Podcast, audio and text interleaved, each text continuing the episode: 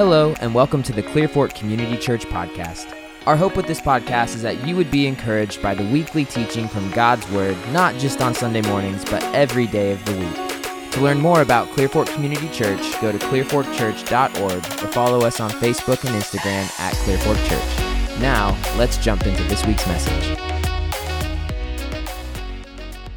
It is a joy to be with you this morning. If this is your first time, we are so glad that you're here. Thank you for trusting us with your Sunday morning. And uh, our prayer is that you would sense the Lord speaking to you through his word this morning. If you have not been tracking with us, we are in the middle of a series called The Journey. Okay? Um, I'm going to throw an image on the screen here. Uh, it starts with the gospel, right? We believe that every Christian both with profession of faith and baptism. These are one time events, but the rest of this compass is the journey that we are that we believe every Christian is on. And we would encourage you to look at this picture and evaluate God, where, where am I? And God, through your spirit, what might you guide me to in my next step? You can be in more than one of these at the same time.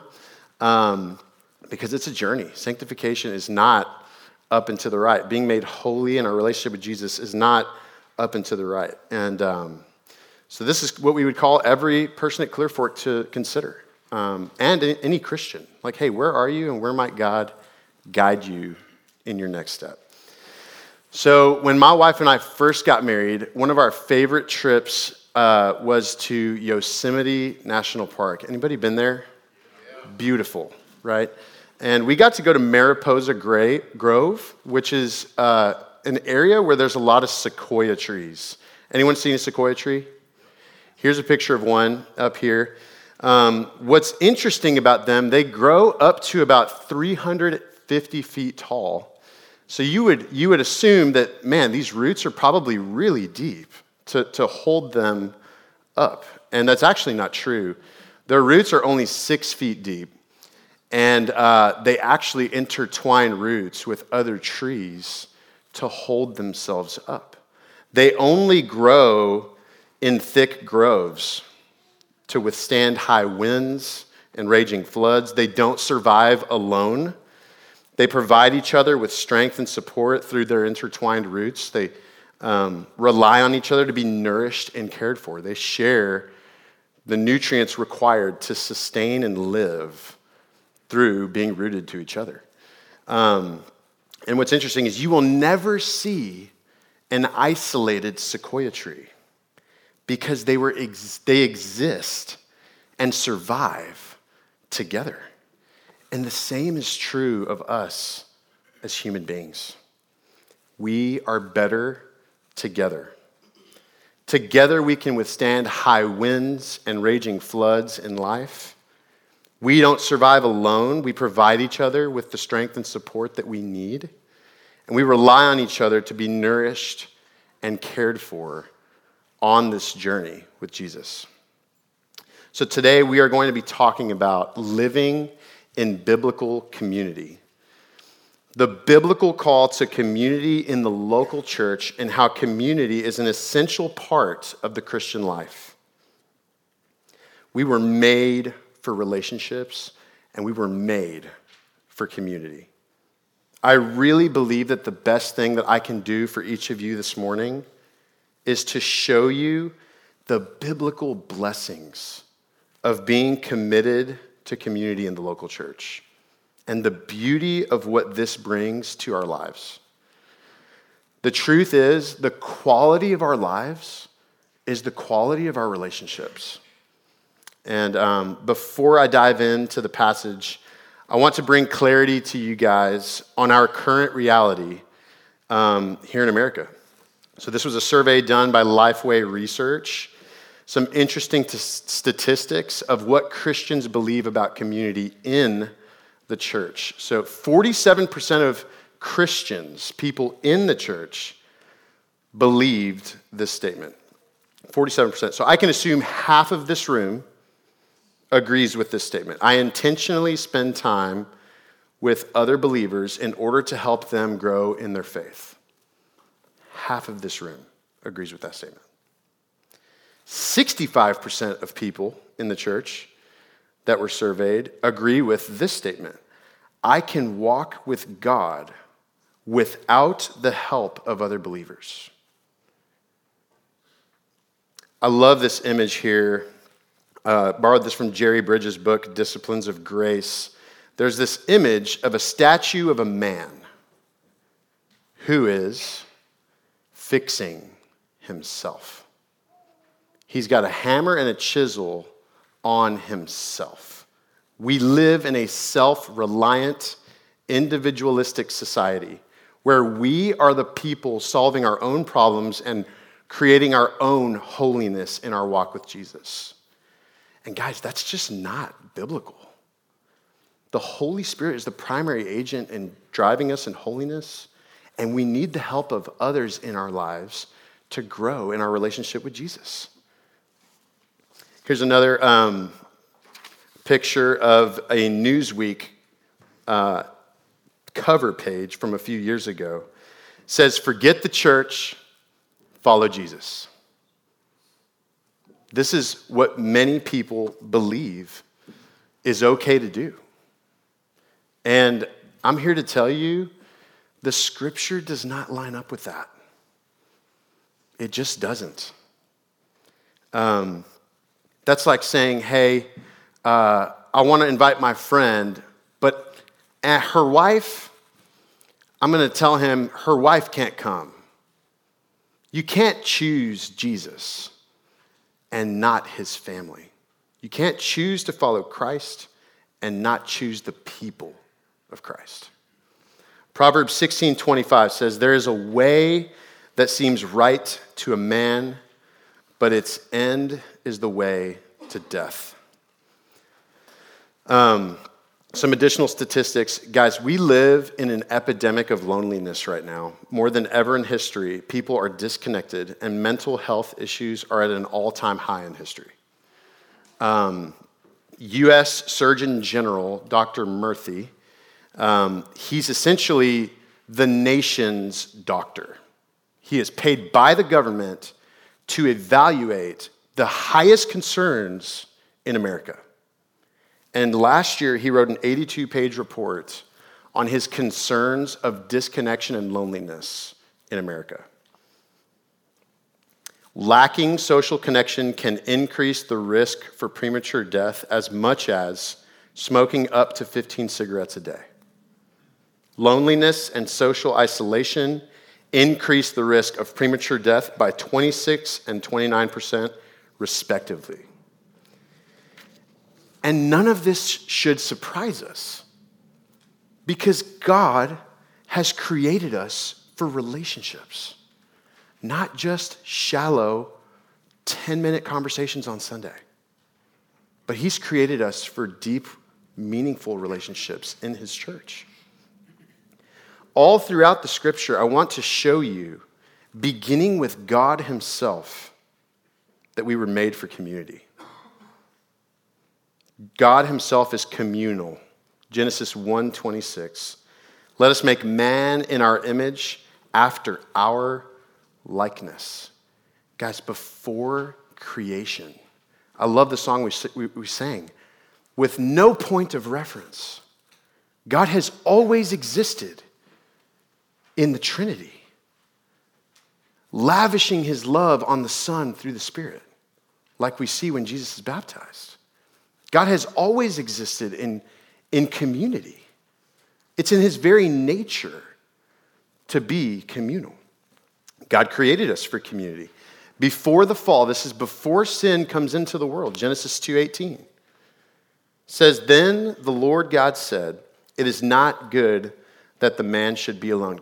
If that is true before the world had sin in it, how much more true is it? In a broken world, desperate for hope in Jesus, desperate for relationships, how much more do we need others in the broken world we live in today? God transforms us in community. Ephesians 4:15.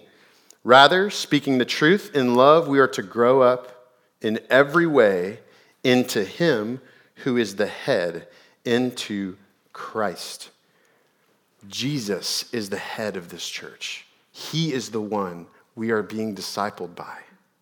He is the one who we are being matured into. He is the one that we are growing toward in maturity in Christlikeness. We are blind to our blindness. Do I have any fellow road bikers in the room? Anyone ride bikes? Raise them high.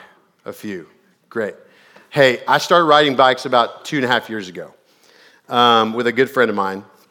And uh, we were coming up on a real dangerous highway in Benbrook that's just got c- cars coming at least 65 miles an hour. Um, this was the first time I ever clipped in to, to go on a 15 mile bike ride. Okay. I had never done this before. And um, the guy I was riding with, um, as we're approaching this busy highway, he said, Hey, just a heads up, this is the most dangerous part of the ride. Okay? You're gonna have debris flying at you. You're gonna have cars passing you on your left at 60 miles an hour. Every time a car is coming, I'm gonna say car back. And we're gonna have to call out potholes when we see them. So he is making me aware of what I'm blind to. Why? Because he loves me. He knows I'm new to this. And um, guys, we need people to help us see our blind spots. So, my question for you is um, who are the people in your life that you have to warn you? Do you have anyone who can tell you or call out the potholes in your life? And uh, consider that specifically in the local church among the faith of God. Um, 59 plus one another's of Scripture. All throughout the New Testament, we see the one another's of Scripture actively being communicated. How can you do that without community? Um, we cannot grow in our faith in isolation, and we need others around us to help us mature in Christ. So isolation actually hurts us more than helps us. Proverbs 18:1 says that whoever isolates himself seeks his own desire and breaks out against all sound judgment if you kind of read that, the anti of that verse, whoever does not isolate himself doesn't seek his own desire and does not break out against all sound judgment. I don't know about you. I don't want to break out against all sound judgment. I don't want to be that guy. And I know that you probably don't either. So I want to I want to just biblically define uh, biblical community. I'm going to read this twice. Um, so this is how we would define it a committed group of deep Christian relationships submitted to the authority of a local church, committed to growing in Christ's likeness, encouraging each other, caring for and exhorting one another, and making Christ known to a lost world. I'm going to read it one more time.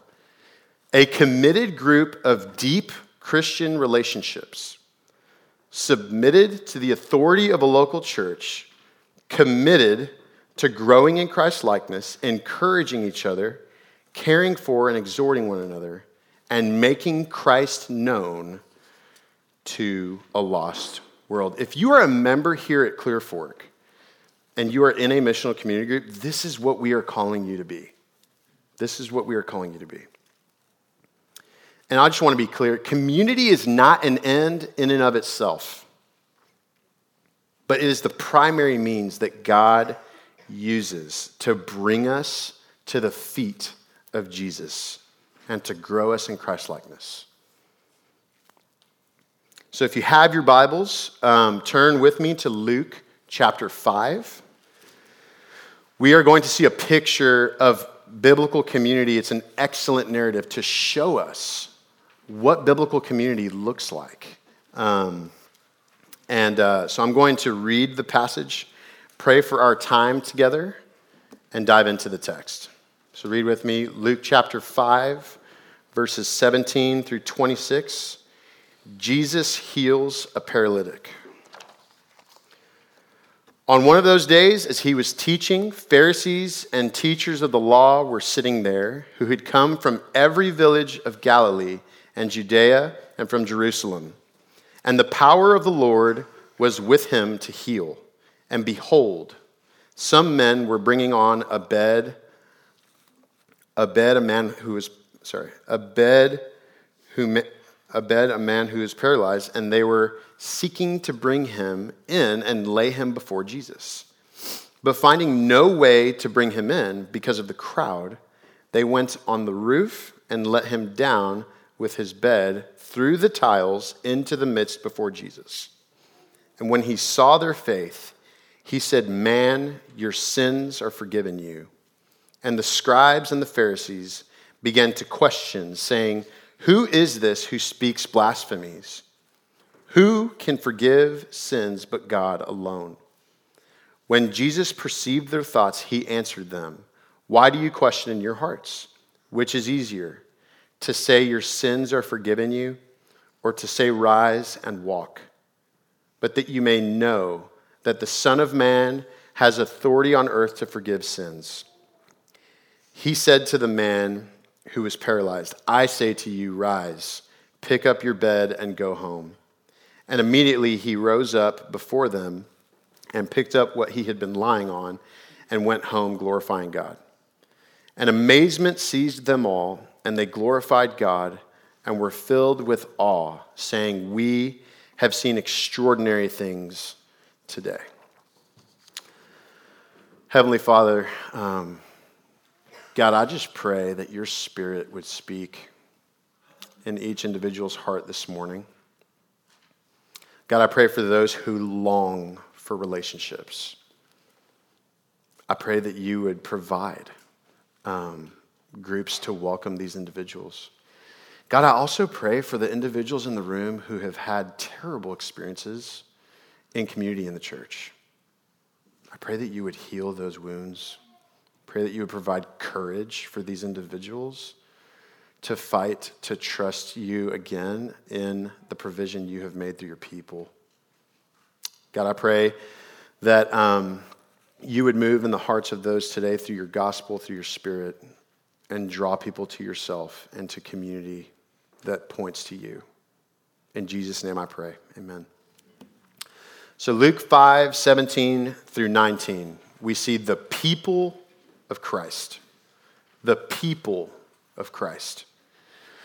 And the power of the Lord was with him to heal, and behold, some men were bringing on a bed a man who was paralyzed, and they were seeking to bring him in and lay him before Jesus. But finding no way to bring him in because of the crowd, they went up on the roof and let him down with his bed through the tiles into the midst before Jesus. Let me paint a picture of what this looks like in that room. Multiply the amount of people in this room by five. Pretend like you're walking into a sold out concert for Taylor Swift. There is no way to get to the front. Okay? General admission, we're all on the floor. It's packed out that much where you can't even walk by to get to the front. This is what that house looked like. And all of a sudden, there is hammering on the roof, tiles falling down in front of Jesus in the middle of him teaching, right? And they let down this paralyzed man on a mat. Um, so, two things are true of every healthy community of believers.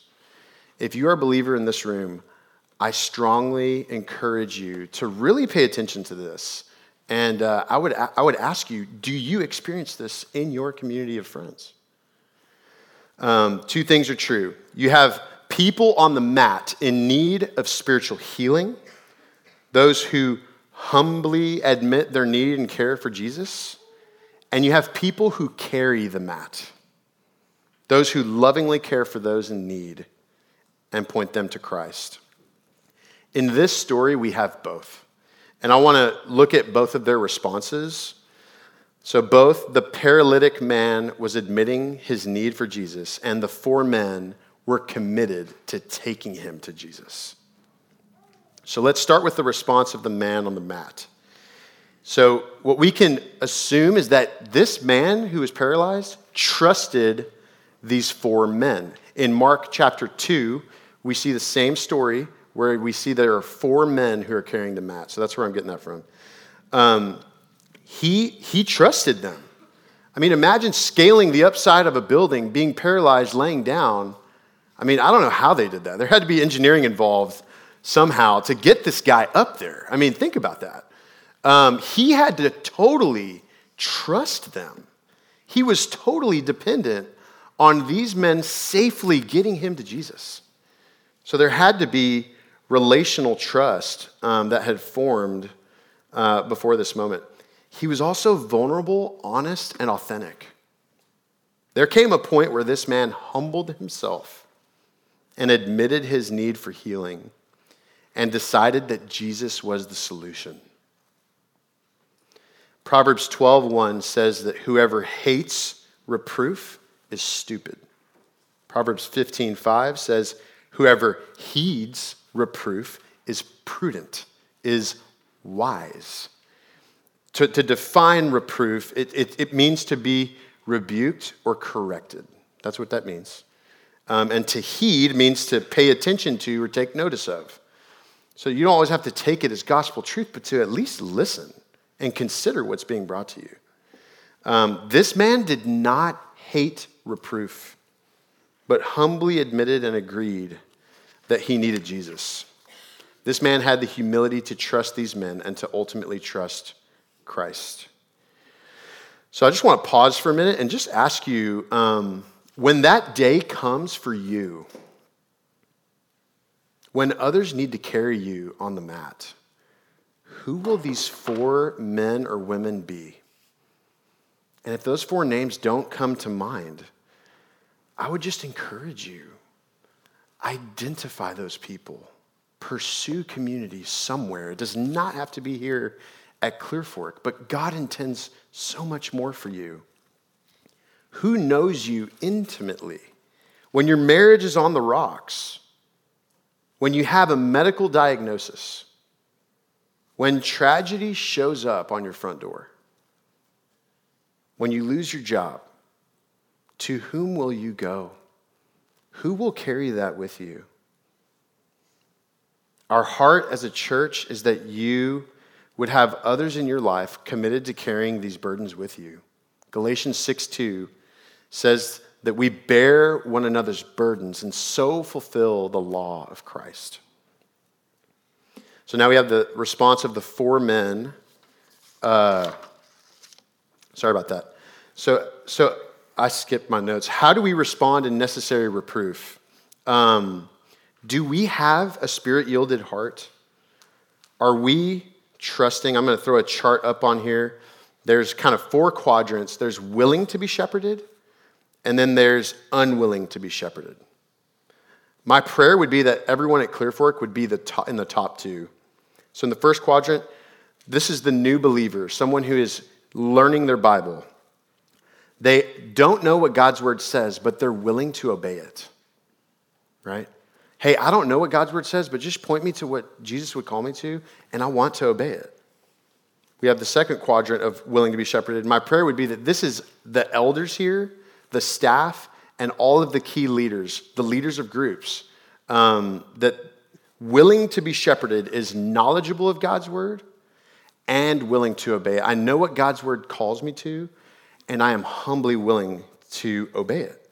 And then we also have people who are unwilling to be shepherded, knowledgeable of what God's word says, but unwilling to obey it. Jesus tells us, if you love me, you will obey my commandments. And um, then we have unknowledgeable of God's word and unwilling. Hey, I don't really care what God's word says, and I don't want to follow it. And these people exist, guys. And I would ask you, where do you, where do you place yourself on this chart?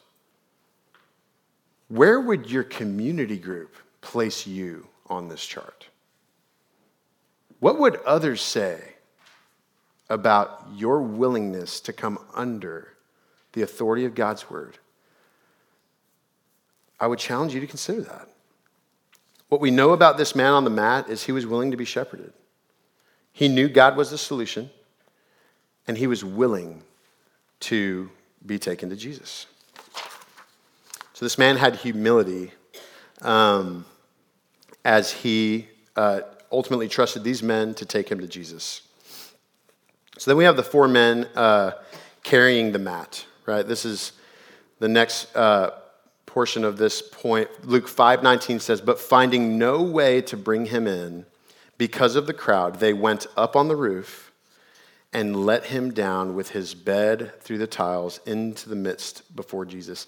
These men had to commit at a cost to get him to Christ. Christian, Clearfork member, that's our call too. We are committing at a cost to bring the gospel to others, to share Jesus with others in our jobs, in our family, in our neighborhood. Something else to notice here is that these men were a part of the solution, but they were not the solution.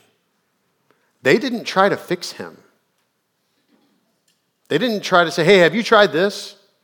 Hey, have you tried that? Hey, this tip and trick. Hey, look, all those are helpful. But at the end of the day, the Holy Spirit is ultimately the miraculous work that will happen in us. Um, we must be men and women of faith who point toward Christ and get out of the way because they're going to be following someone. And you better point them to Jesus immediately because we are not the ones they're following. We point them to Christ.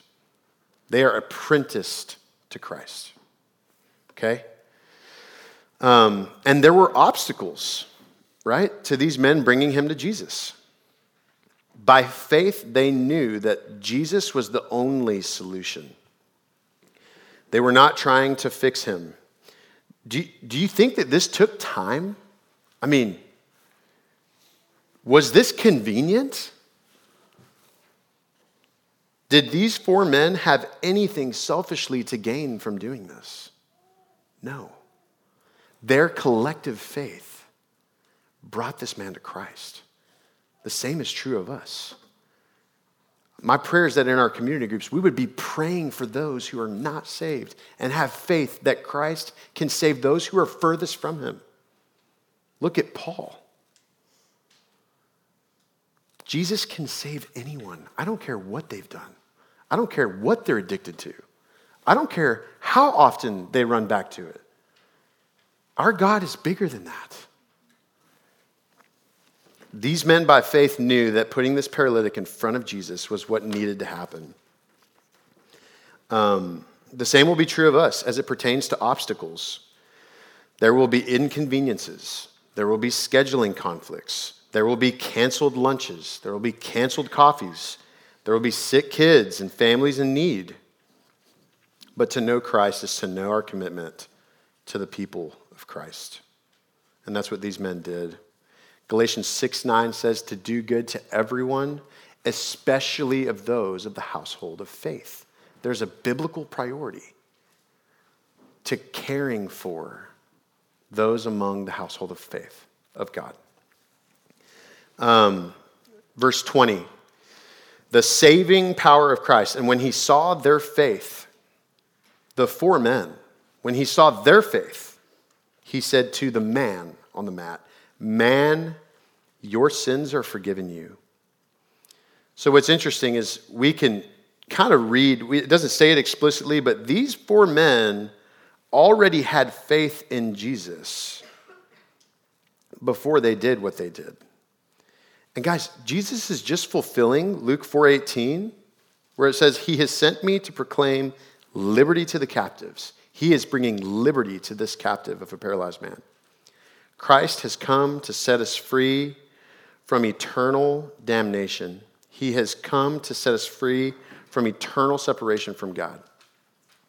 If you are here today and you have not placed faith in Jesus, I want you to know that this is the most important part of the message.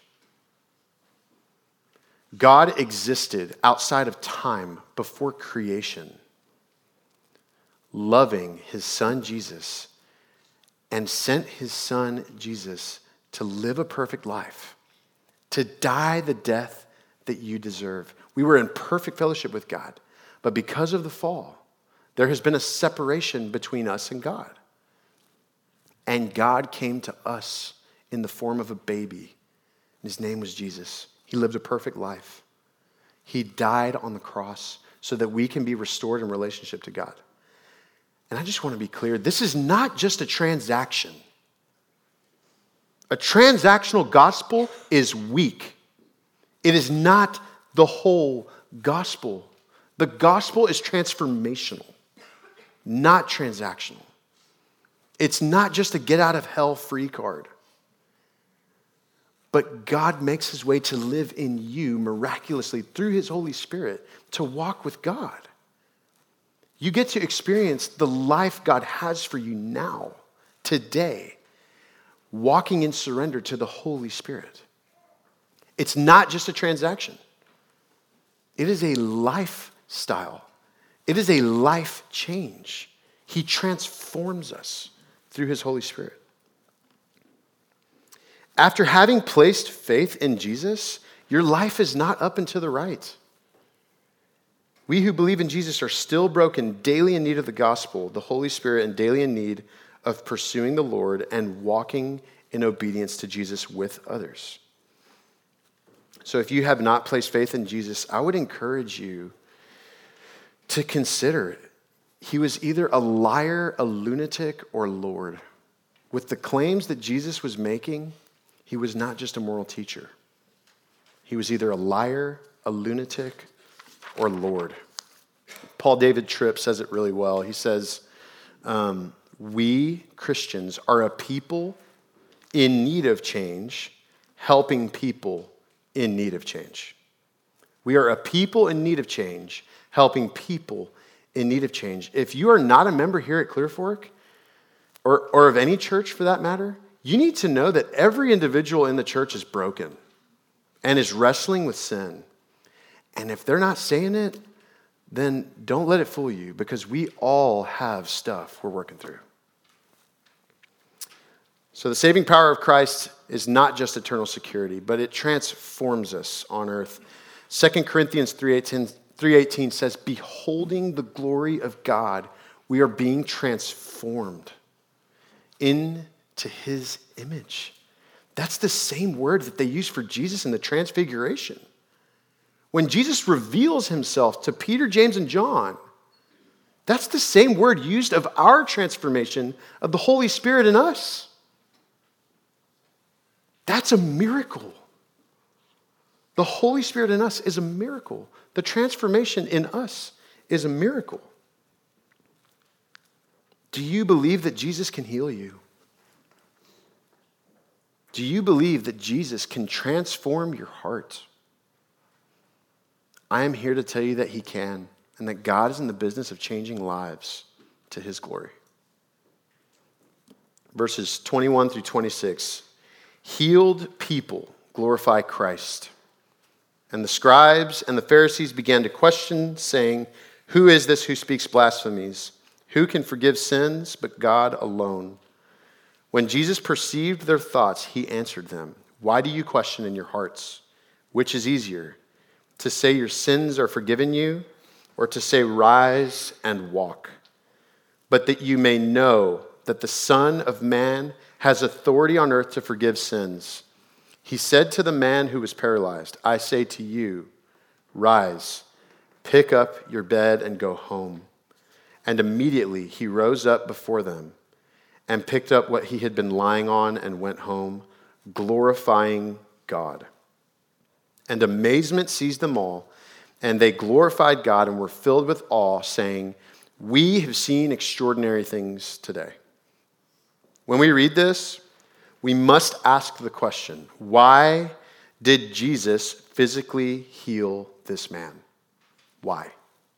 Look with me at verse 24 but that you may know that the Son of Man has authority on earth to forgive sins. What was primary in this scenario was Jesus forgiving this man's sin and Jesus proclaiming and proving that he does have the authority on earth to forgive sin.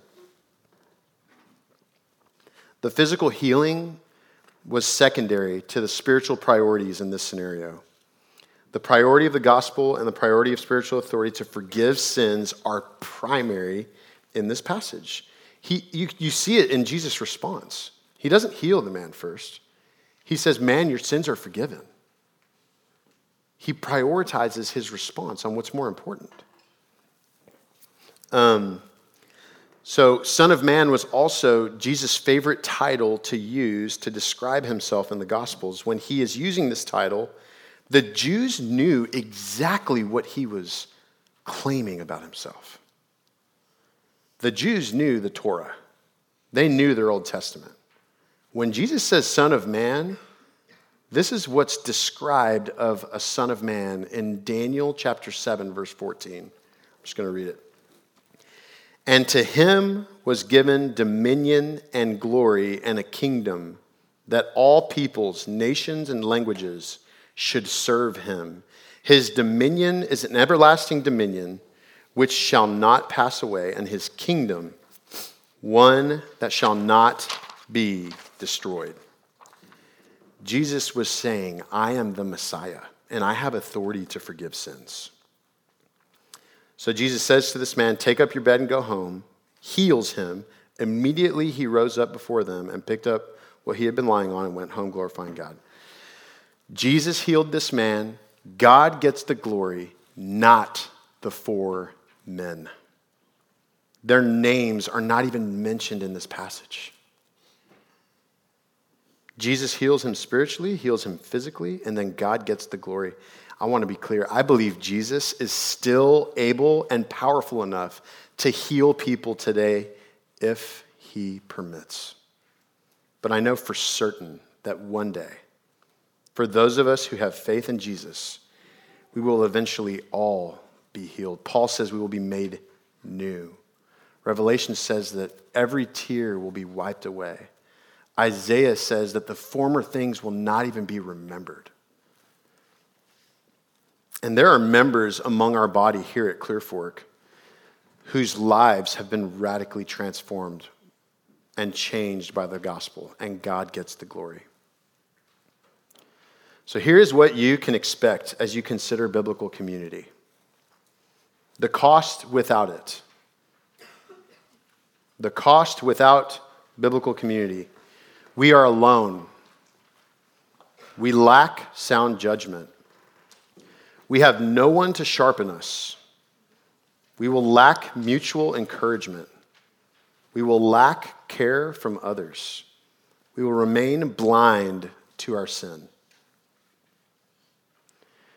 Courageously in community, we love each other as ourselves. We resolve relational conflict biblically. We get to participate in the Great Commission. We bear one another's burdens. We admonish and strengthen each other. We confess sin and heal through prayer. We live in deep relationships together. And lastly, um, I just want to communicate some challenges to expect in community. Building deep relationships takes time, and that's okay. The speed of trust is different in every individual, and that's okay. The speed of people's willingness to confess day one is going to be faster and slower in different people, and that's okay. You might have people not as committed. People will be on different levels of spiritual maturity. Everyone has experienced community differently. You will have people who disagree with you. You will have relational conflict with others. Expect your group to change by adding or multiplying. Members of your group will grow at different paces. I know a guy personally um, who was hesitant to join a community group seven years ago. Um, he lived 25 years of his life pursuing the world, addicted to pornography, getting drunk, smoking weed, partying, looking for life in the world, in achievement, in worldly success. He lived his life this way for 26 years. He grew up in a Christian home, grew up being told he was a Christian by his parents, and um, didn't truly know Jesus. And he was really hesitant to join a community group. In fact, for the first six weeks that his community group met, he no showed and was constantly reminded by the leader of that group hey, just a reminder, group's happening again. Um, and eventually, this man came to know Jesus. This man uh, has been healed significantly in these areas, and I am that man. First, and his people with you. I know it's scary, but I want to challenge every individual in the room to consider visiting a community a com, or committing to a community group here at Clearfork because we were made for community. There's a QR code on the front of your scripture sheets. Fill that out. You'll hear from me in the next couple weeks. Um, before I close, if your life has been impacted and you've experienced any form of spiritual healing and transform- transformation in community, would you please stand up?